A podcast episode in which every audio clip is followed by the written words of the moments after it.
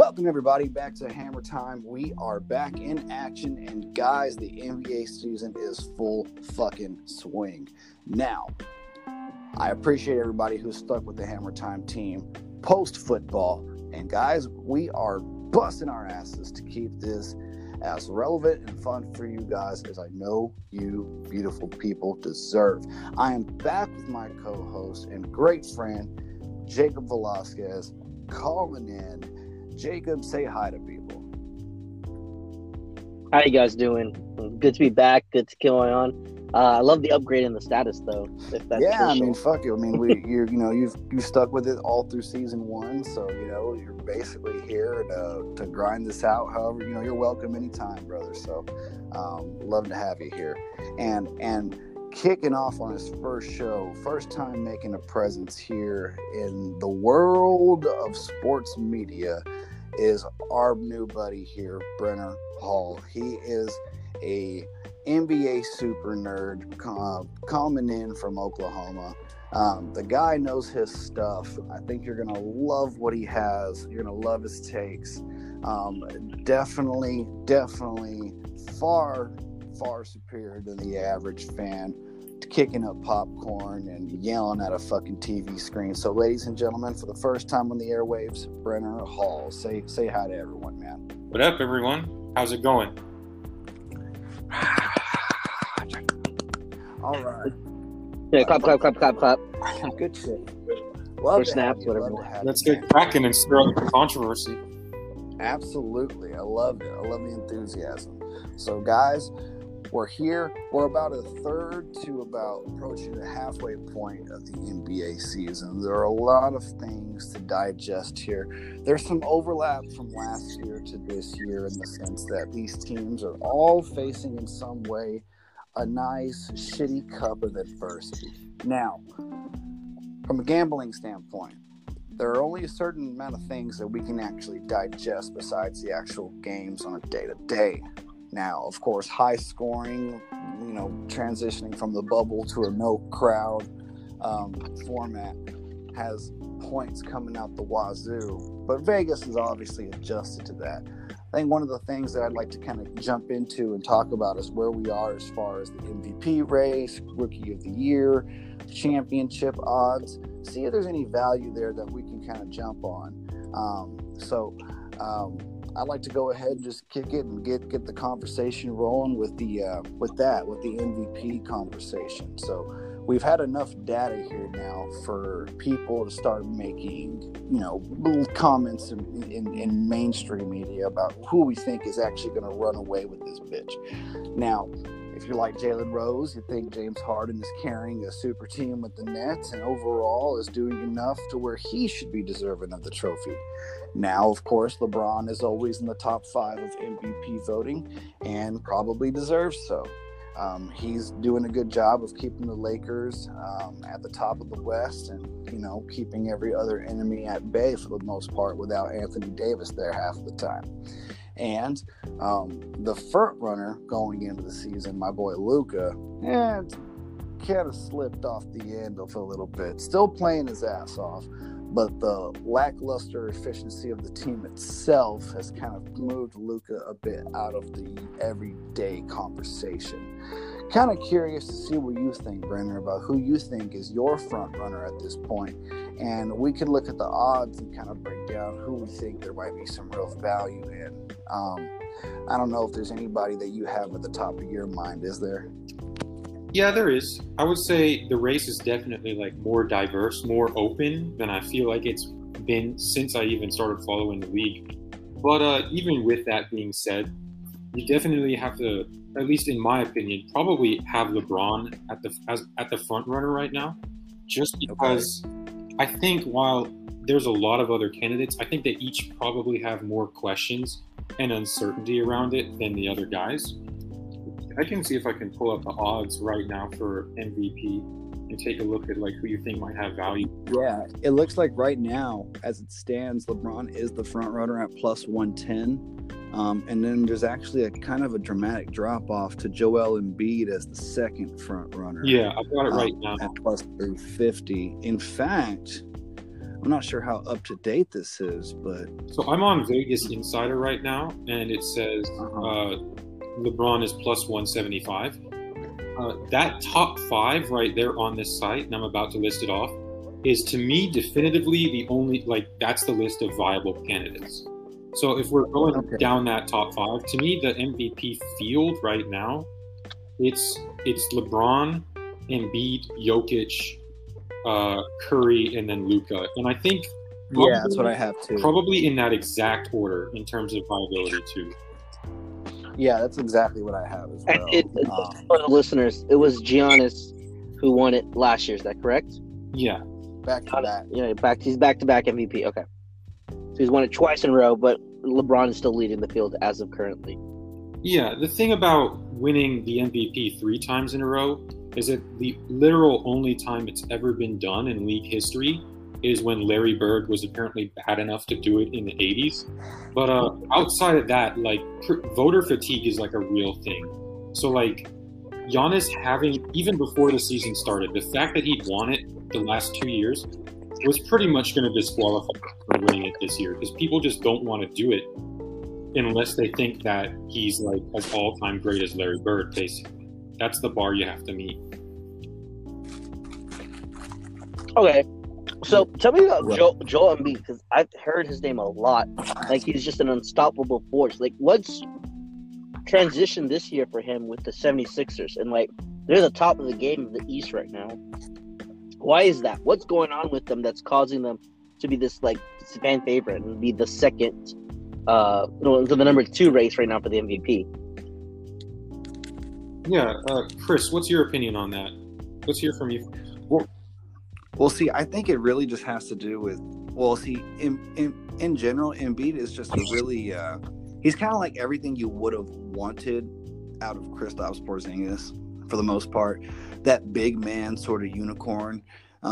He definitely does a lot to carry the Sixers in a number of ways, just because you kind of need an offensively versatile player, like big man like Embiid, in a team like the Sixers, when your point guard, your all-star point guard, can't shoot a fucking three-pointer to save his life, right?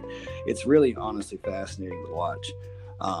But ultimately, what I'm more kind of curious about is just why there's just such a large gap between LeBron and Embiid when it comes to the MVP odds. I mean, both these teams, the Sixers and the Lakers, are at the top of their conference. Yeah, both the Sixers and the Lakers are at the top of the conference. And, I mean, I would have to say they're both making similar impacts on their teams, right? So Embiid is doing a lot to kind of carry the Sixers in the light of Ben Simmons, and LeBron is doing a lot to carry the Lakers in the light of the absence of Anthony Davis. So I'm really not really sure why there's just such a gap there. I feel like their impact is fairly similar, but overall, Embiid is just an offensive weapon that you just really don't get on many teams anymore. I'm curious to see what you think about what might make Embiid so valuable, Brenner. But overall, I mean, shit, his paint presence is phenomenal. His ability to shoot is superb compared to most big men his size. Now, granted, he may take a little bit more threes than I'm comfortable with, but I mean, shit, believe it or not, it's crazy when, you know, a guy like Embiid is more efficient at making three-pointers than your point guard is. So yeah, I think that definitely says more about Simmons than it does about him. To be fair, sorry about the noise interference there. It just randomly. Oh no, don't worry about that. So, you mentioned him actually having really high value in the race, and I actually, like, I'm not sure if this translates into value, but, like, he should, because, like, his MVP resume this year is actually kind of insane. The more that I'm looking at this right now, like, I actually maybe think, like, he would be my pick. Like, he's not my favorite, but in an odd sense, but I think he would be my pick if I had a vote, because in terms of what's different for him and the team, I think there's a few factors at play. So the Sixers this offseason, last season they had like a horrible fit with Al Horford. They were trying to play a double big lineup with him at the power forward and Embiid at the center, and that was just awful from the jump, because Horford can't play four. What a shocker. So they were running out lineups with like three non-shooters on the floor. But then in the offseason, they made some like underratedly like sneaky good moves, I think. Like they shipped Al Horford out for Danny Green, who actually like is a 3-and-D player. Like, you know, he might be inconsistent with his shot, but he fills that role really well. And then Seth Curry has been in and out of the lineup for the Sixers for a while. But like when he's in that lineup, like the spacing he provides at the guard spot for them is just like so elite, because Seth is definitely like, as far as a role player goes, I think he's in that elite tier of gravity, people who can really shoot lights out in that position. I just want to jump in. I like Seth a lot. Mavericks fan, if people don't know, it's one of the few Dallas teams I actually care about. But like when he was on the Mavs, I thought he did a phenomenal job, especially with Luka in his early years and helping that development, being a role player and helping like him do a whole lot better. So I agree with you when you're saying this in the support role he's playing, which is kind of sad. Like I said, sad that we had to lose him, but he's a star player and deserves to get paid wherever he goes. So, you know, good for him. Yeah, definitely. For sure. And I guess steering back to the conversation, right? So is there any value there in Embiid? I mean, I like that Brenner kind of said that, hey, he would basically be my pick. You know, he's looking at plus 300 odds, you know, compared to LeBron, who is a favorite. I mean, at that point, I guess the question is, who besides LeBron is somebody we'd be willing to take? Because taking the favorite, just gambling sense, isn't the best idea. You know, but I feel like at the end of the season, it's really going to come down to a coin flip between LeBron or the field. And at that point, it's if we're going to take someone in the field. Yeah, and question about the whole voter fatigue that you were saying earlier, Brenner. Does that also apply? Like we're saying, so Giannis is probably not a great take in the betting world if they take him up in fatigue, if he's not that Larry Bird status. Are they not feeling the same way about LeBron and looking more at the young blood? So like, why is Joel or Luka in this case not a better take in terms of the betting standpoint? Also, just they're playing, and also in this case, Steph Curry, because I think him and Luka are the same way. Is that the fact that they are the ones carrying their, like, they're the only good players on their team and the team keeping them alive in this crazy, just difficult Western Conference. Hey, I'm a big Draymond Green fan. I think he's definitely one of the all-time like most unique players to ever play his position. So I wouldn't say I'm gonna plug for him real quick. I would okay. A little disrespectful to Draymond to say that Steph is the only good player on his team. That said, him and Draymond are definitely holding it down there, and there's not much else. I can't believe you like Draymond Green. All I know is people who shit on him. Oh, Draymond is actually fantastic. I think he's so underrated. Like, among other things, this relates a little bit to what you and I were talking about a couple of days ago, Chris, but Draymond Green is a way better player and way more valuable to the Warriors than Klay Thompson ever will be. Definitively. He's been their second best player in all the non-KD years. Cue the. And arguably their second most valuable, even during the KD years. I think there's a good case to be made for that. But those spicy takes aside, so the voter fatigue thing with LeBron is actually a great question. It's really interesting the way you can look at this. And so this is how it seems to be going for me. When you're like, so LeBron has been suffering from voter fatigue for so many years now, in terms of sort of, or at least people think he has been.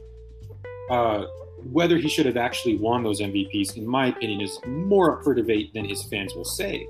But there's been a large section of the NBA fan base that has been basically like complaining about voter fatigue as it relates to LeBron hurting his MVP odds for so long, that it sort of swung back and become the opposite. We have like a reverse voter fatigue boosting him right now, where enough people are riding this high of LeBron just winning his fourth title and elevating his status as a player so much that people have there's like the backlash to him not being a serious MVP contender for really the past like like 6+ years or so, it has like gotten high enough that it's flipping in reverse towards his favor. So the people advocating for him to be taken more seriously as an MVP candidate for so long now have now been like, they've successfully influenced the media. Like the media has said, okay, we hear you, you're right, he should be taken as an MVP candidate way more seriously because he's LeBron and he just won another title. We screwed up, now we're fixing that. Now LeBron, you know, he's this and he's that and he's so great, we're actually gonna put him at the top of the odds. So like, I think it's just that like when you suffer from voter fatigue for so long, eventually that expires and you go from being like perceived to be overrated to like perceived to be underrated, if that makes sense. And it's also helping him a little bit in one more sense, and that would be just that because people have been clamoring for him to be more in the MVP race for so long, and he is LeBron and he just won a title, and it deserves saying again, he's fucking LeBron. That sort of like recognition as a level of player who is used to being in these conversations sort of gives him more clout than it does a guy like Embiid. Like Embiid has taken a huge amount of shit, I would say, over the past couple of years. Some of it deserved, some of it not. Like people don't really look at him as just the caliber of player who they think should be in MVP races. They're not used to him being in this position. And I think that's a little forgivable, actually, given that the Sixers have never really been a contender for a number one seed. Embiid has never really been durable, playing in as many games as he has this year. We're putting up the scoring efficiency that he has this year, which is like an insane leap from the level that he usually does. So, you know, and I trust the process. I think a major question here is too, it's like at what point it's, you got to kind of think, okay, so the media vote on the MVP, right? So how are we perceiving, or at least from a betting standpoint, right? If we're trying to put money on this and we're trying to actually, you know, put our, because this is different than like betting on the outcomes of games, right? We're betting on feelings and thoughts, yeah, right, of other human beings. I wish it was more a fact-based than like stats. Yeah, me too. I wish there was like a line that you could literally draw that, like, you know, if this person leads the league in scoring or something like that, or if there's some sort of net efficiency rating or something like that, like then this person deserves to be the MVP, because that would be a lot easier for us to actually like tackle. But that being said, MVP is, a lot of it is based on opinion, right? So we should probably clear the air. What is your understanding, Brenner, on qualifies as the MVP? Because that conversation gets thrown around a lot, right? Is it the best player on the best team? Is it truly a player that is lifting his team and can't succeed without him, right? What are we using as the basis, the criteria for an MVP? Real quick before Brenner gets in there, I want him to do his thoughts real quick. I think it wouldn't be hammer time if I didn't make a football comparison here with the voter fatigue and everything. And LeBron's great, sure, if we don't compose for future bets. Tom Brady already. I knew you were going to bring up Brady. And Bill MVP, just how much disrespect he's been getting usually. But, like you just said too, but, like, if he wasn't there, would the team be putting the same amount of effort and, like just, you know, star just performance if that person wasn't there? Because I think, like, Brady has proven that he deserves MVP on whatever team he belongs to. Like, just go whatever team he elevates. See, but that's just for a future bet next year, for potentially just say put Brady as MVP for the 2021 season. That would be nuts. Him being like 48 years old and cashing out an MVP trophy. That's insane. But yeah, I mean that's a great point though. So like, yeah, Brenner, I'm kind of curious to see what you think. You're like, what in your eyes is an MVP anyway? No, I appreciate Jacob, you know, keeping it real and not just limiting us to one sport, because as I understand it, this is a pod about the sports world in general and not just about the NBA. So, you know, No. Oh yeah, bro. Anything if it makes money, we'll talk about it. There's gambling odds on the Grammys and Oscars and stuff like that. Me and Jacob have even made numerous dollars. I'll leave it at that on betting politics. It's been great. I love that. Something I could totally get into too. We need to have some more conversations in the future. Joe Biden really helped me out, man. Like whenever on the general election and whenever he won the primaries in Texas, comeback story of a lifetime, brother. Man. Comeback story of a lifetime. When the midterms are in 2022, maybe we have a show special just for that. Hell yeah! We'll see. Midterm hammer time. It's gonna be fucking awesome. That'd be hilarious. Love that. I would love to see that actually too, personally. But before we get to break, I want to hear Brenner run down what an MVP is. Well, I don't think there's actually a definitive answer to that question. I have my own personal opinion on like what I look for in an MVP. Well, what do you think the media? I think the media also like uses the talking point that there's not really a set criteria as a way to just vote for whoever their favorite player is. And whatever narrative they think is like the strongest. I think if I had to put something, I would say the media definitely tends to vote for us. Like they tend to vote with a certain one of the criteria that they always list out, and it's usually whoever has like the most captivating like storyline for casual fans. Like who's the most marketable in the sense of like what their performance is this year. So the media, for example, like the media tends to be shallow like this. Like they will run with like if Russell Westbrook is the guy drawing clicks, they'll make a case for him. Oh, he has these triple doubles. Oh, this and this and that. Oh, this year Steph Curry is popular. This year this other guy is popular. That's who they tend to run with, irrespective of what the actual like criteria underneath that seems to be. They'll make up criteria, well not make up, but they'll find the criteria in favor of that person and roll with it. But even if there's opposing criteria that tend to go just as strongly for the other guy, they're gonna only focus on the first one just because they know that like clicks and media, and it's a business at the end of the day, entertainment sells. But you know what I mean. The media will what they will say, like what media members will present to you as a talking point is, oh, there is no set criteria. It could be storyline. It could be best stats. It could be biggest impact. It could be best player on best team. But to me, when they say that, that really is an excuse by and large for them to focus mostly on most captivating narrative. And as I say that, I think that causes me to put LeBron as the MVP favorite more and more, even while I'm saying that, because I think he definitely has that in his favor this year. All right. Interesting. Real quick, I'm going to end this by saying with this before we go to break. All right. So if it's by the media influence, everyone find your followers. Everyone listening every time. Let's get trending Luka for MVP. And let's just make that the narrative. Let's overtake it and make sure Luka gets the MVP, guys. That's what I'm hearing is we need to do. Hey, for sure. If MVP really does become a popularity contest like the All-Star voting, then fuck it. All we need to do is just make it what it is, right? We need to get this narrative flying. Hashtag MVP Luka. It needs to start touring. I love Luka, man. I'd be for it. That'd be awesome. That would be awesome. All right, guys. Fun MVP talk. We're going to go ahead and get to a break. Stick with us.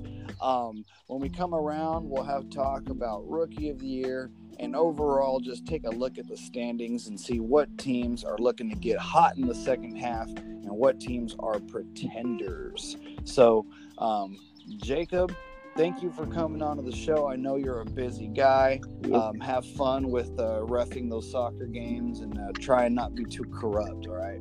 I mean, just red cards galore. Just end the game quickly. Suspend them. Take money on it. That's what whatever. Fuck it. It's just a bunch of kids playing ball, right? Yep. It is. All right. I'll catch you. All right, y'all. All right. We'll be right back after this.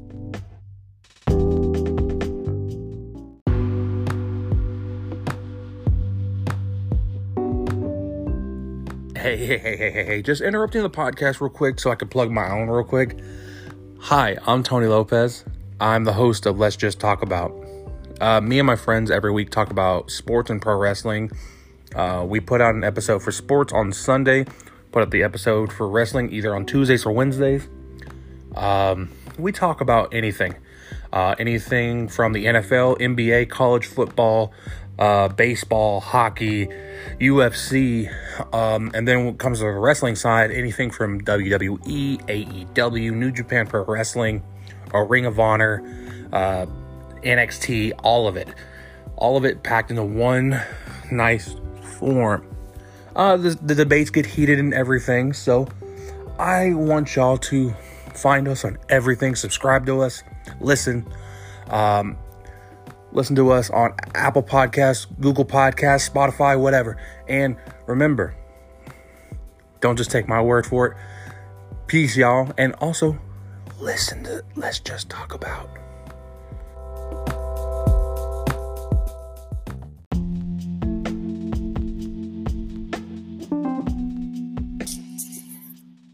All right, everybody, welcome back.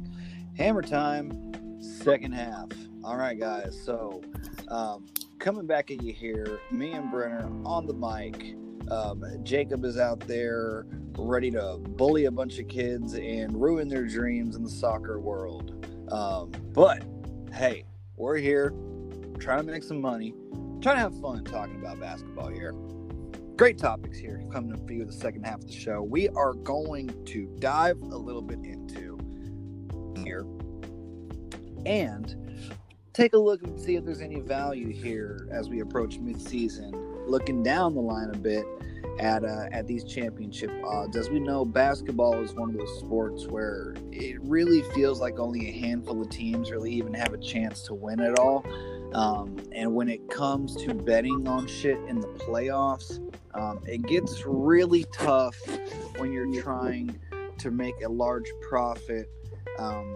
I wouldn't even really consider it last minute, but just betting the traditional way. There's a lot of money to be made if you can make these calls early on. Like, for example, if the Chiefs didn't absolutely shit the bed in the Super Bowl, I would have made a lot of money. I had got them at plus 420 a couple of months before the Super Bowl, which again means that you bet $100 to win $400 profit, pull back 5. So... versus betting on them the day before the Super Bowl, where money line would have been you had to bet basically double to win half, so at minus 200. So there's a drastic amount of payout difference from making these calls early versus doing it the more traditional way, which is just waiting for it to actually happen and then kind of picking one of the two out of a hat. So a lot of value to be made here, a lot of money in these conversations. I think it'd be really fun for us to dive in and kind of talk about it, given that this is a point in the season where I think we've seen enough from a lot of teams to make educated guesses, along with a steady position in terms of odds to actually act on those educated guesses. So the first thing I'll have us dive into here, Brenner, is Rookie of the Year, because the odds seem to be the most lopsided amongst any of the other NBA futures. LaMelo Ball appears to be running away with it for the most part. Media-wise, social media-wise, the hype around the league on this kid has completely gone to the nth degree. As it stands right now, Vegas has him as a minus 500 favorite to walk away with it, with the second and third best favorite coming in at plus 600 plus. So it's really not looking like a competition at all.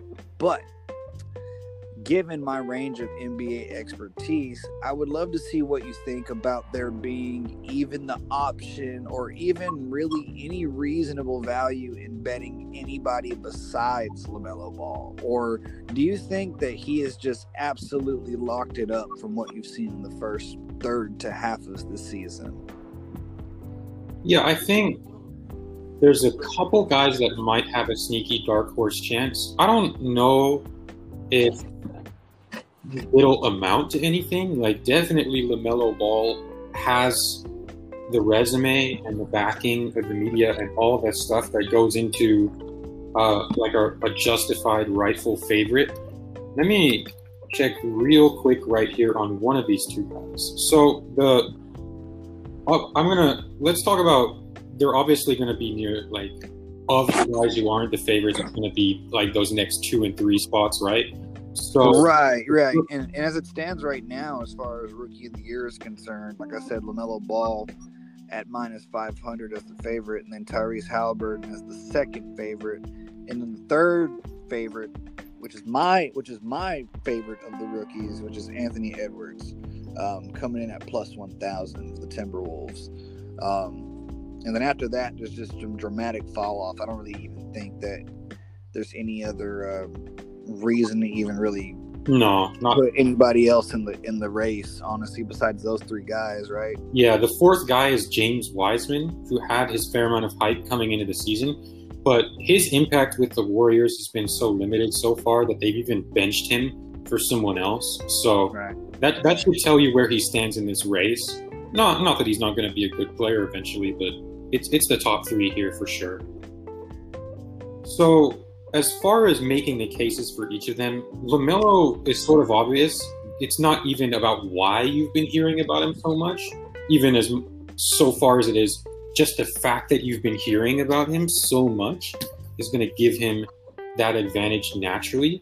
And he clearly has that narrative on his side, which, as I mentioned in the last segment, in my opinion, tends to be the biggest, like, sort of litmus test for where these races are going in terms, like, what the media is gonna lean towards.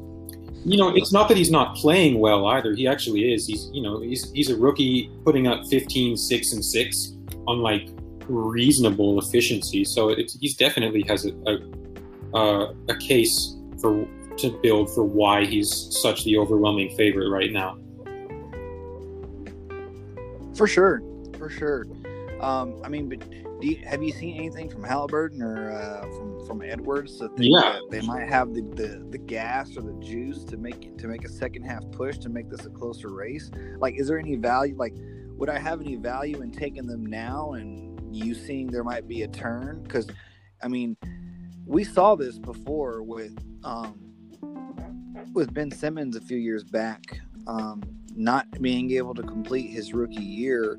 I mean, I wouldn't necessarily wish anything bad on the Ball kid, but if he gets hurt and can't finish out the season, he's not going to be Rookie of the Year. And at that point, Haliburton or Edwards are going to have some dramatic jumps in odds. So in the event of something like that, or he just has a really bad second half, I mean, which of these two guys do you think might be a dark horse and really might have what it takes to run away with this thing late at the end? So they both have a case to be made in a certain way.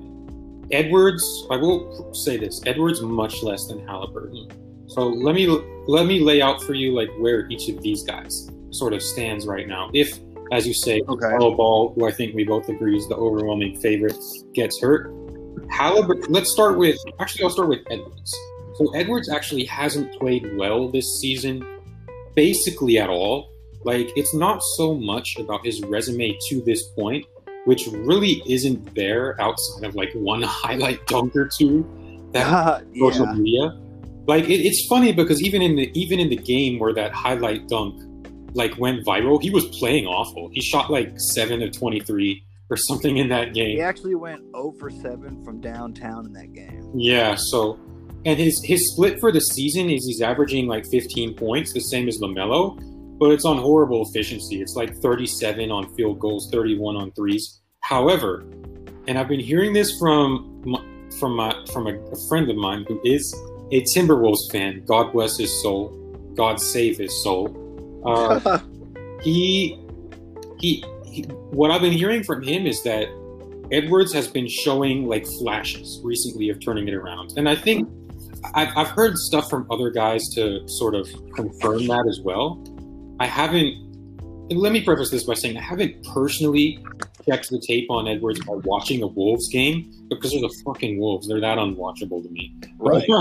But from a lot of people who I trust who do watch, even teams like that, even though he hasn't necessarily turned it fully around in numbers yet, he seems to be getting more comfortable on the floor, finding his spots to where he can sort of score better without rushing and making as many bad decisions. Like, the turnaround hasn't necessarily happened yet, but we knew going into the season that he had the potential to be a certain type of player, and guys who are watching him are saying that it seems like that might be on the horizon. Like, maybe he's starting to figure it out. Okay. After him, and this is where I think the case is much, much stronger. Like, especially with the LaMelo injury.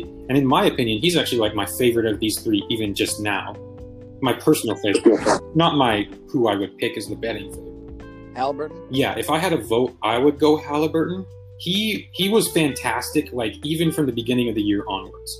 When the season first started, he was lighting it up, and people said, this guy looks like the runaway rookie of the year. LaMelo was struggling, he was getting benched, and it really looked like it was his race to lose. And then LaMelo sort of turned the corner in terms of his play and getting more minutes as a starter, and people just forgot about Haliburton, or Hallie, as the Kings fans affectionately call him. But it's not like Hallie's play like went away or went down. He's still fantastic.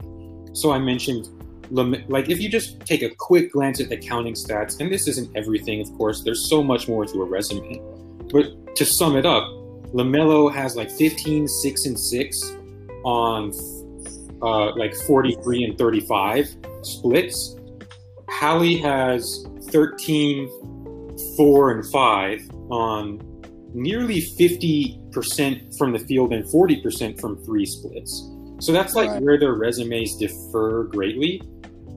Haliburton has like not crazy lower, but like, you know, noticeably lower like volume with those like how much like raw numbers he's putting up, but he's doing it much more efficiently. The fact that this guy is a rookie and is putting up like all close to 50% from the floor, 40% from three. Like, the Kings actually look like a respectable NBA team during the minutes he's on the floor, which, even though they suck, like, that says a lot about Haliburton's impact. Like, he might be their second best and most valuable player already outside of Fox.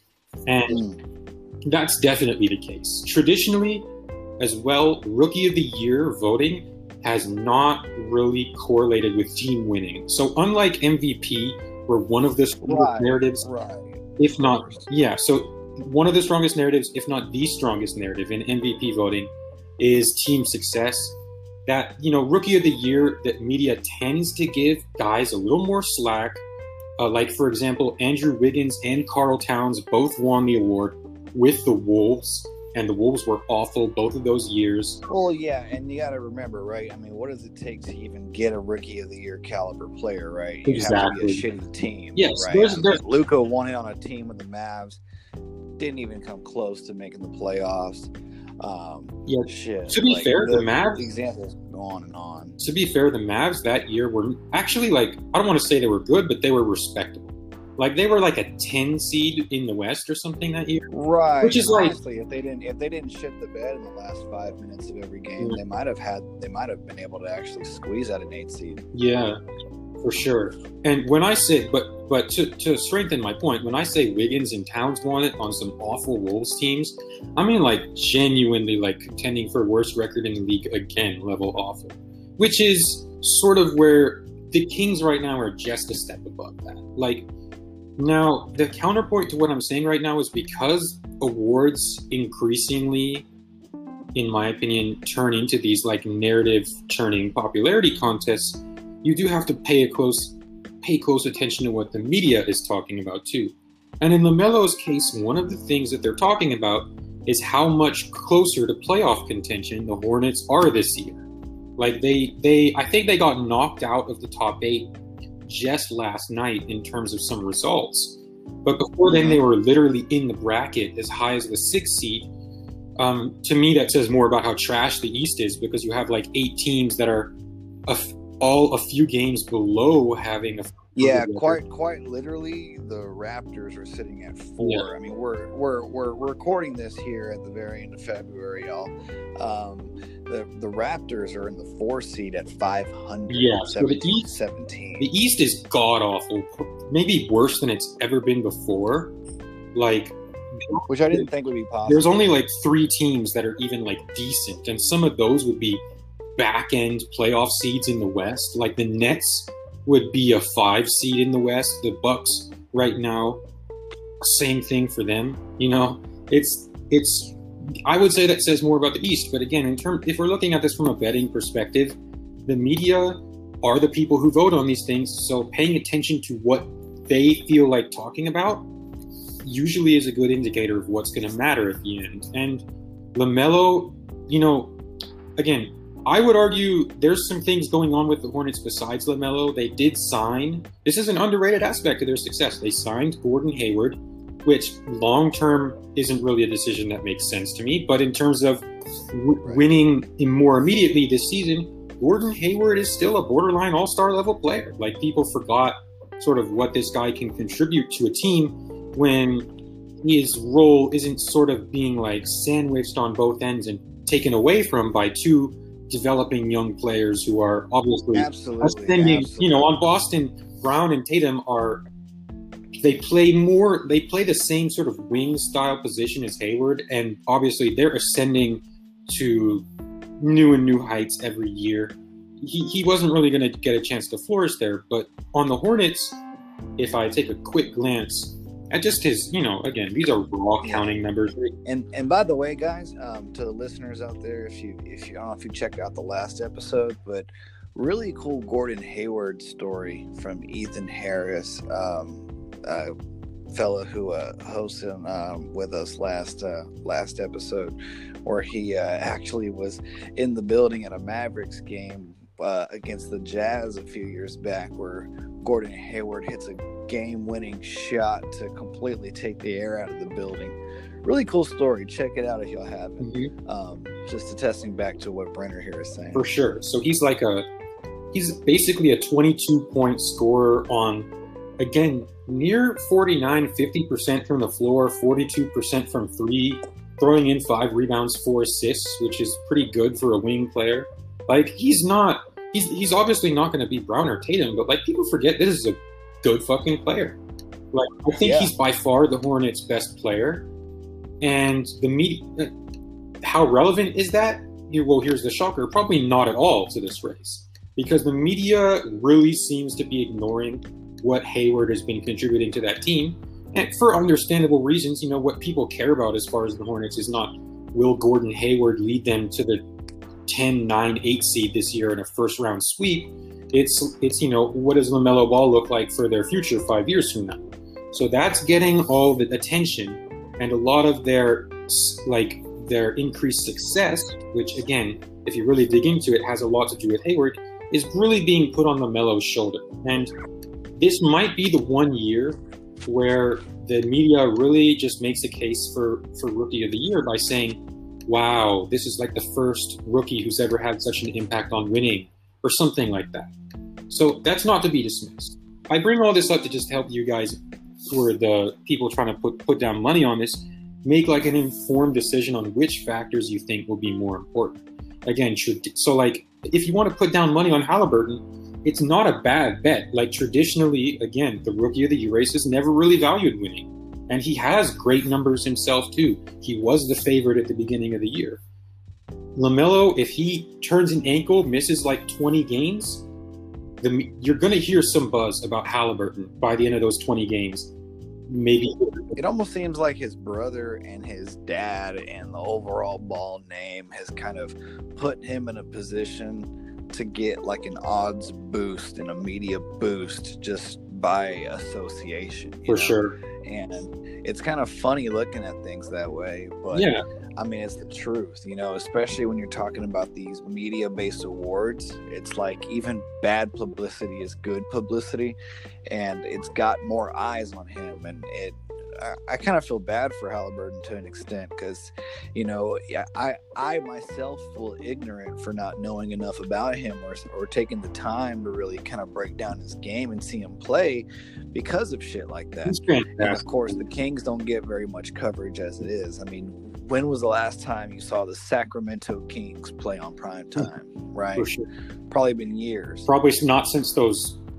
Other than the random occasional DeMarcus Cousins game, like, they haven't been a primetime outlet since Vlade Divac in the fucking early 2000s.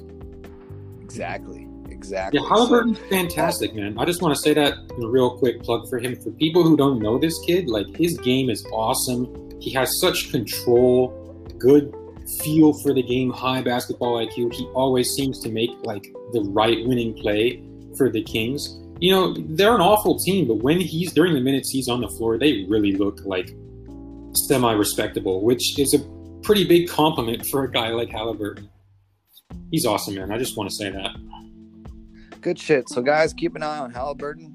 You know, if you're looking to get some value out of a team or out of a player for the Rookie of the Year race and don't want to just caught in putting up a gazillion dollars to win a few pennies and taking the ball. And, you know, if you want to fade the hype train, then it seems like this kid might be worth taking a look at. If you want to be a little more cautious about it and see if the odds shift a little bit more in your favor as we approach All-Star break, that might be the smart way to go about it. But other than that, definitely want to keep an eye on it. Even I am probably going to sprinkle a couple of bucks on Haliburton to win Rookie of the Year and then just to fade the ball because I'm not a real big fan of the balls anyway. So I'm going to go ahead and ride with that. I like the take. I like the insight. So thank you for that one, Brenner. No problem. We'll go ahead and transition the conversation over into the futures as we approach All-Star break. So we have the East, which is a crapshoot from hell. It literally looks like a bunch of high school teams with a couple of bullies at the top, and the West looks like looks like World War II. It's just a absolute landmine of good teams. Hell, I would, you know, you could put a team like the Spurs probably in the East, and they would have a really good shot of pulling off what the Heat did last year. So. I'll let you pick, Brenner. What do you want to talk about first? The East or the West? This is going to be my favorite segment of the show, honestly. I love the futures because this is just, even with taking the betting aspect out of it, this is what the NBA is all about, right? You just sit down with your friends, have a conversation. Hey, the title shot, who do you think got it this year? So it's going to be fun. Exactly. You know, whichever one you want to pick, man. Like East, West. All right, you know what? Because the West is so entertaining, let's just go ahead and tackle the East. All right, sounds good. So, the East, as it stands right now, the Nets are the whole-on favorite. Now, they're not net wins-wise, not yet. It seems like Vegas is very cautious and willing to understand that they will be max healthy come playoff time, or should be.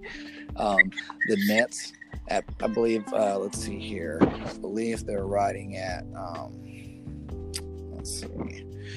I believe they're actually sitting here at plus, let's see, to win the East specifically, they're sitting at plus 150. The Bucks come in second at plus 275, and then a massive drop off to the Sixers at plus 500.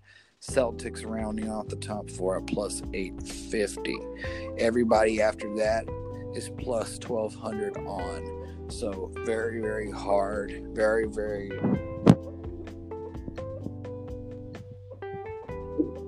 It means you bet 150 if they capitalize on the bet. Now, the Nets, the Bucks, seems to be the only ones that Vegas is actually respecting. Is there any value here in actually taking the Sixers? I mean, they actually are the number one team in the East. I mean, is it one of those things that's just too good to be true because they think that the Bucks have just not hit their full stride yet, or because the Nets are just not healthy? Or should we take this for what it is and know that Vegas probably has the upper hand on us most times and really kind of just differentiate between those two teams? To be honest, I have no idea why the Sixers are So, like, if you interpret plus 500 as being really low odds, you know, I'll leave that to you, since you're the more of a betting expert than I am. But if that's true, right? I mean, plus 500 means, guys, I mean, that's a huge value there. If I have no idea. At $100, you win $500 if they cash. So you could put a couple $100 and win a rack if they actually. And all they have to do is win the East. You know, the fucking East, which means that if you're assuming that the Sixers are a good team and can take care of the first couple of rounds, then you're looking at 5 to 1 money on a series head to head with one. Exactly. Team. So that's the thing, especially if they hold on to the number one seed. Like, if the top three teams hold and Miami does not, so Miami is going to be a factor here, at least in terms of this sense. If Miami doesn't hold on to their streak to make it to the 4 seed, which is very much in play because, again, the East is so trash. You see right now, the 4 seed is Toronto at 17-17, and the 7 seed, which is Miami, that seems pretty far back. It's not. It's a half game, 16-17. So that could change. But let's assume the top 4 holds as it is, and Philly plays a Toronto team that really lost its main defensive anchors at big man over the offseason. I mean, that's cake. Like, you're basically looking at Philly to, you're betting really favorable money on them to win the East. And what you're really saying is, can they handle their business in 2 lackluster rounds and beat the winner of a net Bucks series 1? Exactly. So that, on top of just how good of a team they seem to be overall, and how well Embiid is playing this year, I have no fucking idea why they have no respect for the Sixers on this list. Like, they just in a vacuum, don't even talk to me about betting. If you told me to list teams that I think can win the East, the Sixers would be right there. Like, they're the... for a multitude of reasons. They really look like they have a shot this year. Absolutely. I mean, absolutely. And at that point, is it a trap? Like, are the Nets a trap? Like, are they a trap team? Are they, because Vegas does that. They put landmines everywhere for you to completely trip and fall on. And it seems like that's what they're trying to do here right now with these odds listings on the Nets. It almost seems like they're trying to trick us into thinking, okay, hey, look, they're a lock beyond the standings. James Harden is playing his fucking mind off, and this team isn't even fully, you know, hit its stride yet, and it probably won't for a couple of months. So I would be very inclined to fade the Nets in the sense that it does look like a trap. So I would want to bet on a team that isn't them. I mean, obviously my personal biases would lead me to want to hate on everything that they've built there, the whole KD, Kyrie, James Harden mix. It's like they got every crybaby in the world and put it on the squad. Like, so I'm very, very inclined to hate on the Nets top to bottom. And beyond that, again, it seems like they're just a fucking trap that Vegas is putting there to try and steal people's money. And if that's the case, then there's a lot of money to be made on taking a team like the Sixers, or I guess maybe even the Bucks, even though I just don't really trust the Bucks as a playoff team per se. But hell, if you believe in any other team beyond that top 3, you're talking about making a lot of dough. Like, if I've been huge on the Celtics over the last few years. The Celtics 50 can win nearly 9 times your money if you can take the Celtics and they can win it out. So, oh man, it's really, really tough to break down at the end of the day. But I would just like to, I don't know, I'm just wanting to fade the hell out of the Nets. It just seems like such a bad take. And with this East, it really just seems like if you're going to take a team at all, it's with the pretense that they are going to fly by these first couple of rounds. And how good of odds can you get on an impending Eastern Conference Finals? So that's really what I'm trying to look at here. Now, granted, I think the Nets do have the firepower to kind of trip and fall into the Eastern Conference Finals regardless, given that they're most likely going to be playing bullshit teams to get there in the first place. So, you know, really, is it like, what are we getting going into the conference finals? Because, again, if you're waiting until the conference finals to bet that, then you're going to be getting drastically different odds. You'll probably get the Nets. If the Nets are in the conference finals, no matter who they're playing, you're probably going to get them at minus like 250 or maybe even minus 300. It's going to be very drastic. You're going to have to bet a lot of money to win a little bit of money. So it's a great idea to get on this shit now. Same thing I did with the Kansas City Chiefs for those who have been with the Hammer Time team for months with us. Thank you, by the way. But I took the Chiefs to go to the Super Bowl months before the playoff season started. And I got that at plus 200 onward. So, but when they played the Bills, they were actually minus 200. So you're talking about a dramatic switch, dramatic shift in the payout for what you're putting down. Which is why, again, I emphasize how good of an idea it is to evaluate these things now, especially if you're betting through a bookie or something like that where you're using credit instead of actual money on the front end and having to actually upfront any capital. Great idea to actually do this type of stuff. So, again, Brenner, I don't know if there's a specific team. It sounds like you're heavy on the Sixers being undervalued here. I'd be inclined to go ahead and ride with you on that. That sounds like a good idea. If there's any sort of true dark horse, I would love to take the Celtics. I just think that in a 7-game series, that team has showed me enough fight over the last 4 years that I think that they could really handle the juice with anybody in the East, like really anybody. But again, that's me. I'm going with the eyeball test here. I don't know if you're as big on the Celtics. I am definitely not with you on that. And there's a few interesting like takes and tidbits I can add on quite a few of these teams. If you want me to start with the Celtics, me and most of the people that I trust are very low on them this year, and they really just don't have the resume, in my opinion, as of right now, to stand to be really doing much of anything in terms of the picture for actually winning the conference. Like they have two young stars who can probably upset any given one team in a series. Like that's not out of the question. And beyond that, obviously nothing's for certain in the sports world. Like there's probably a world out there somewhere where the Celtics win the East. And like, I'm not trying to say that 100% can't happen. But in terms of like, would that be a smart bet? In my opinion, no. If you really look at the profile of the Celtics as a team, they are massively declined from last year. And you can look at it beyond just the fact that they're 16-17. Like if you want to ask, like a lot of people may be having trouble answering the question of why are they 16-17? Is it just a cold streak from guys like Tatum who are normally good? Is it the fact that they have guys out with COVID, or are they actually declined in terms of roster? And the issue for me is that it really does seem to be the third one. So they lost a lot of good rotation contributors from a squad last year that already was not that deep. Like people, you have to look back and remember that the Celtics' problem as a team last year, one of their biggest ones was already depth. Like they were a playoff team where people looked at them and said, they are a playoff team because of the strength of their starting five, but their weakness is already the depth.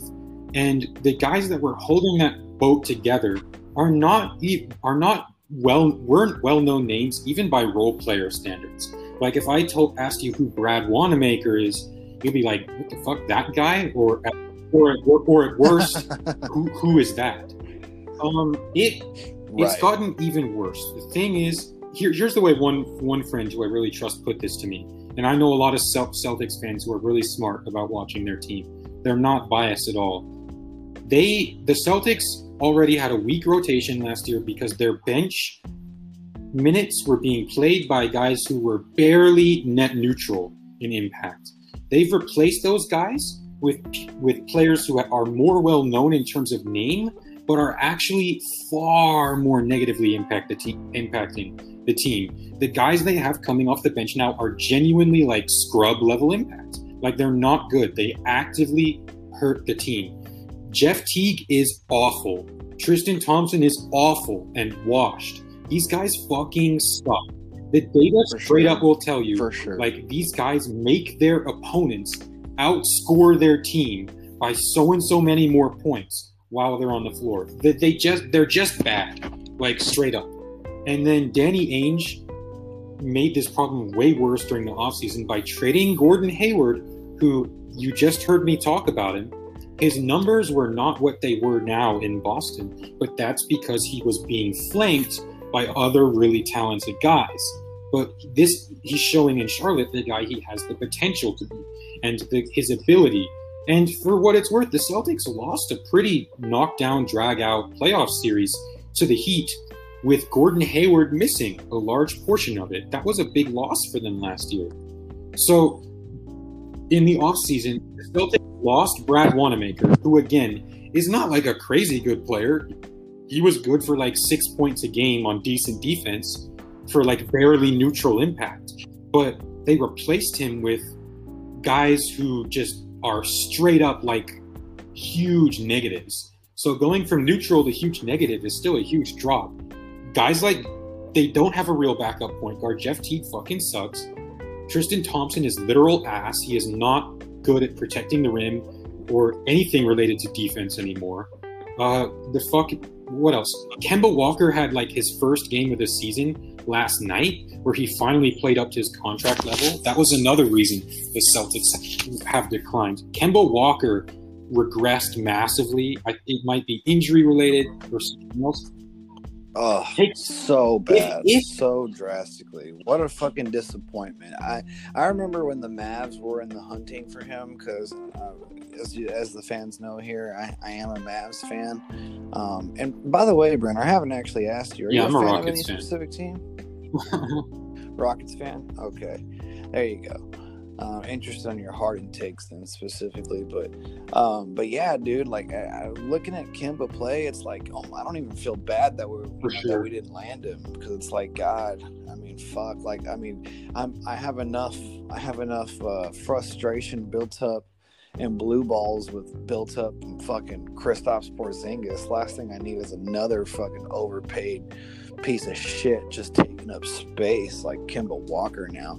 He had his first good game of the season last night. It's worth, if anyone is high on the Celtics, watching that closely, seeing if that bears out. Has Kemba Walker turned things around? Is he playing back to like his old self? But yeah, other than that, the resume for the Celtics is that it's a team with two stars who aren't like really even transcendently great passers, which I think matters when your team really struggles on offense, as the Celtics do. Like if your team is two transcendent stars and a bunch of role players, you want stars who are really good at the creation aspect of creating shots for other people. Brown especially doesn't have a resume before this year of being able to do that under pressure in the playoffs. Not only that, but like they don't have a real big man, even though Daniel Tice is a really good like substitute. Ideally, like he's not really like a traditional rim protecting center. He does a lot of other things well, but especially the backups is like where it really gets bad. They have no real backup point guard. As long as Kemba Walker stays inconsistent at best, garbage at worst, they have no real starting point guard. They have no even ghost of a backup big man.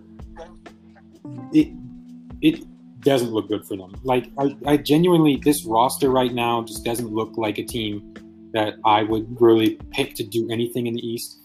If you look at the statistics behind it, their net rating is plus 0.5. Like, slightly above average. And for people who don't really pay attention to things like margin of victory, point differential, net rating, it's all kind of different names for the same thing. That's like one of the most important stats. Like, it's probably the stat I look at most in basketball, to be honest. I think it's maybe the most important one. It tends to predict playoff performance better than win and loss record.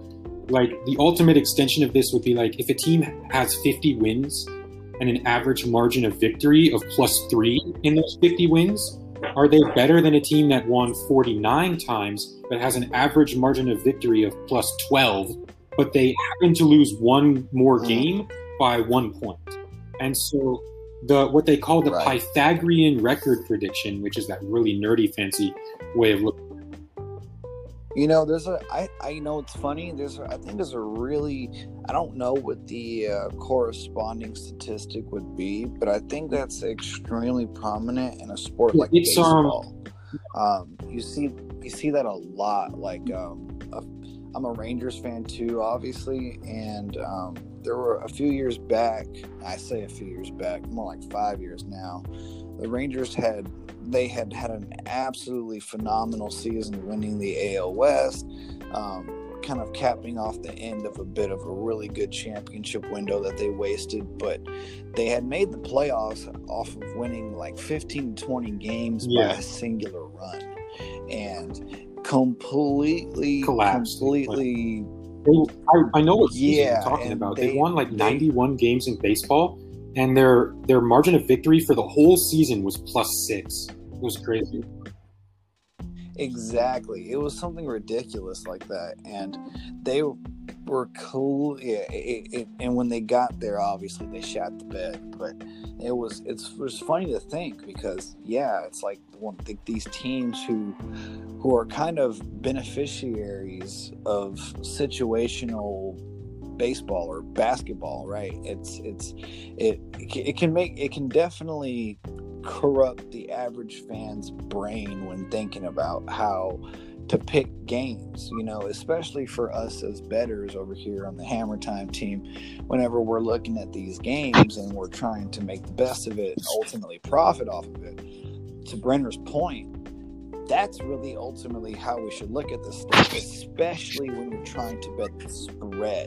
These margins of victory are extremely, extremely beneficial. And I think it would be a really good idea to keep an eye on that stuff as we get closer and closer to playoff time, when the money starts really flooding in and we have more data. The point differential, which is not the exact same thing as net rating, but like in a casual sense, that you can use them almost interchangeably. The only difference between the two is that one is adjusted for pace, so it's like measured per minute as opposed to per game. But like they're more or less the same. Like you can find regular point differential, or MOV as I like to call it. It's literally like you could just go to the ESPN.com box score, or rather the standings chart, and it's right there on the end column. You can find it with a Google search.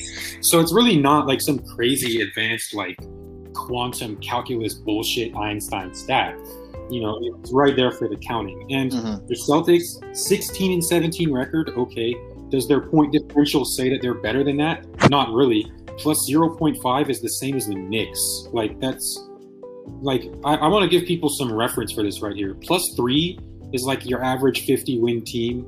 Yeah, you know, plus the Bucks are at plus 7.6, which is like really good. That's like nearing 60-win team territory. +0 is like pretty much about what it looks like. It's like, are you your average 500 garbage feeding team? So that's about what the Celtics look like, and the way that their roster is constructed has flaws that make you understand why. So I'm not really very high on them. A team that is an interesting dark horse, if you did ask me for one, is Miami, because Jimmy Butler was like, again, there's some factors at play where, you know, the Heat are very contradictory in a lot of ways. So let me give you the case against them first off. So the case against Miami is last year, their net rating was also not very good. It was like plus 1 point something. Very lackluster. That's like a 45-win first round out 8th seed in the West, usually. In the East, since the conference is so much worse, you know, that usually means more. But that's like a Western Conference 8th seed or something in most years. Like right now, the 8th seed in the West is the Denver Nuggets, who are +4. The 7th seed is the Golden State Warriors, who are +2. So that's usually what that means, to give you a sense. The Heat were like plus 1.5 last year. They led the league in three-point shooting percentage, which in the context of predicting a team's future performance is bad, because a lot of statistical studies over the years have shown that there isn't actually a high degree of control that opposing defenses can exert over their opponent's three-point percentage. Three-point defense on a team level in the NBA usually manifests itself in the form of how many attempts in volume do you allow?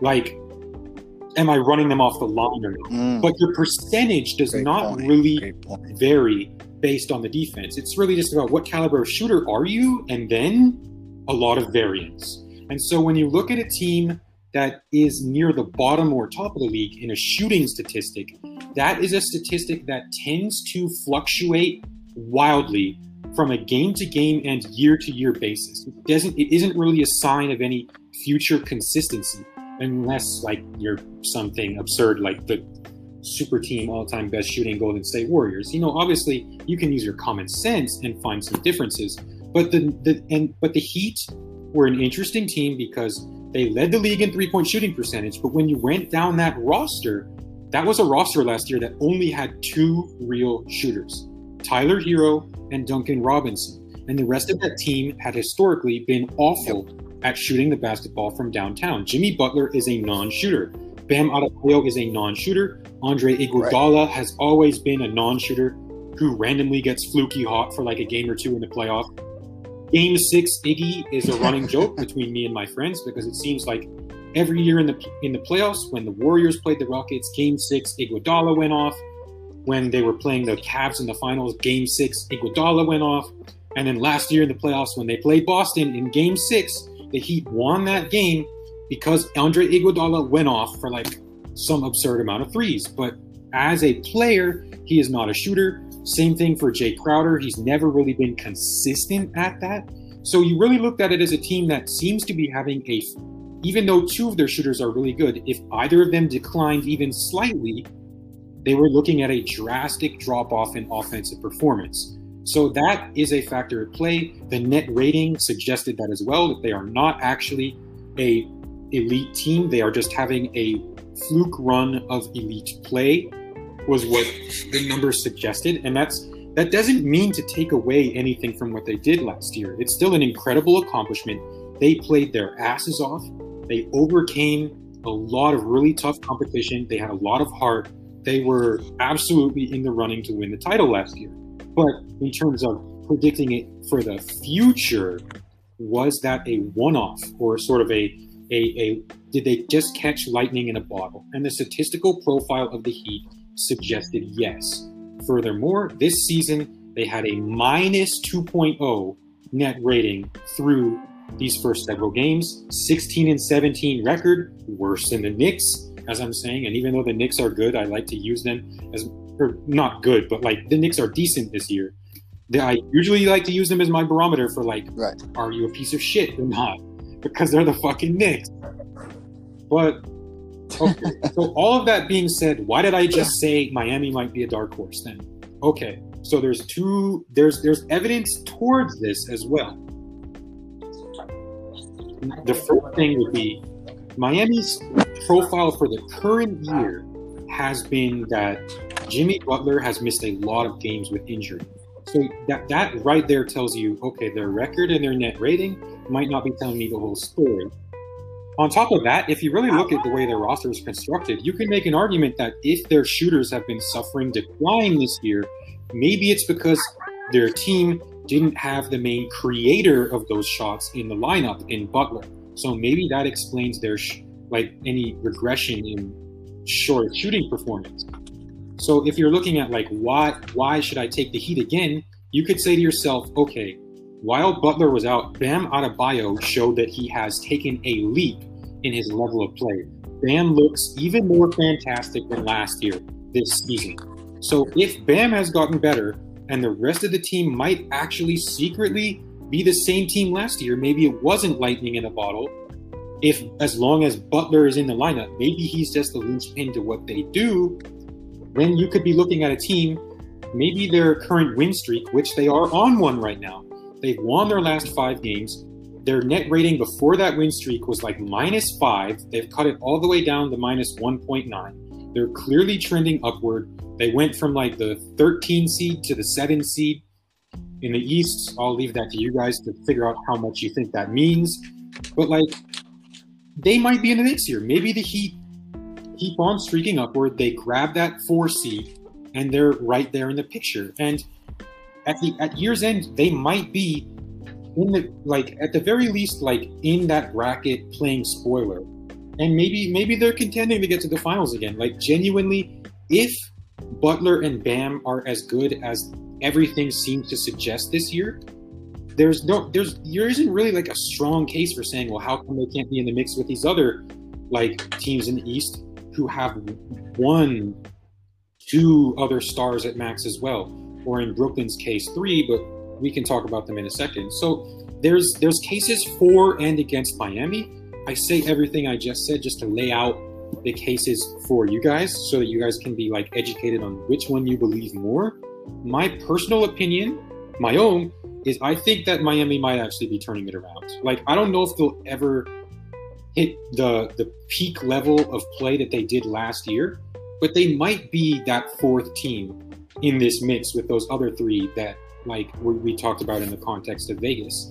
And if you think that, if you look at these money lines, the Heat are way back at plus 1,200. So if you believe that they can grab the 4 seed and win 2 playoff series against tough opposition, then why not bet money on that? Especially since you've seen that I believe the Heat handled the Nets in one of their games this year without Jimmy Butler even playing. Like, I think that each of those other 3 East teams all have a really good playoff matchup with the Nets, because the Nets have no real semblance of a big man or interior defense, or really much of a defense at all. And each of these 3 teams has a star to superstar big man that can totally take advantage of that matchup inside for the Heat. So if we're taking it for what it is, right? So if we're fading the Nets here, right, and we are taking a quote unquote favorite dark horse versus a long shot dark horse, going off of what you're telling me here, it sounds like it might be a good idea to go ahead and ride with the So like, if let's say you had, for the sake of making numbers easy, Brenner, $100, right? It sounds like you want to take the Heat and the Sixers. You got the Sixers at plus 500, plus 1,200, yeah, plus 12. What would you split that 50-50? Yeah, if I was betting on the East right now, here's how I would allocate that money. I put like $50 of that on the Sixers if I had only 100. Probably the next 30 to 35. Oh, since the Heat is looking at a huge payout for a little money, let's say the next 35 on the Bucks, and the next 15 on the Heat. I would put the Bucks in there as well. Look, like, the Bucks traditionally have had a few problems that, while it's hurt their regular season performance this year, I think they're actually going to be better in the playoffs than they have been in the past. Again, that's not for certain, but there's reason to be optimistic. Mm-hmm. I like it. I like that a lot. That's exactly what I'm. So guys, you hear that? Keep an eye on the Sixers. The Heat might look at them to potentially have the capacity to repeat in a line in a really in a shit show we call the Eastern Conference. So keep an eye on that. We are going to go ahead and take the time here and move to another quick break. When we come back, we're going to go ahead and wrap up and talk about the West, and then do a little bit of free-range roundtable, talking about what other storylines we might like. Honestly, I would like to talk a little bit about what teams really might just have the capacity to go ahead and get on the trading block, and what teams might actually genuinely benefit from even making a move at the deadline. So, because that's really where we see teams, these buyers and sellers, who would actually genuinely benefit from it, or who is just fucking making moves for the sake of making moves. So we're going to take a quick break. We'll be back. Stick with us. We're going to have an awesome conversation about the Western Conference.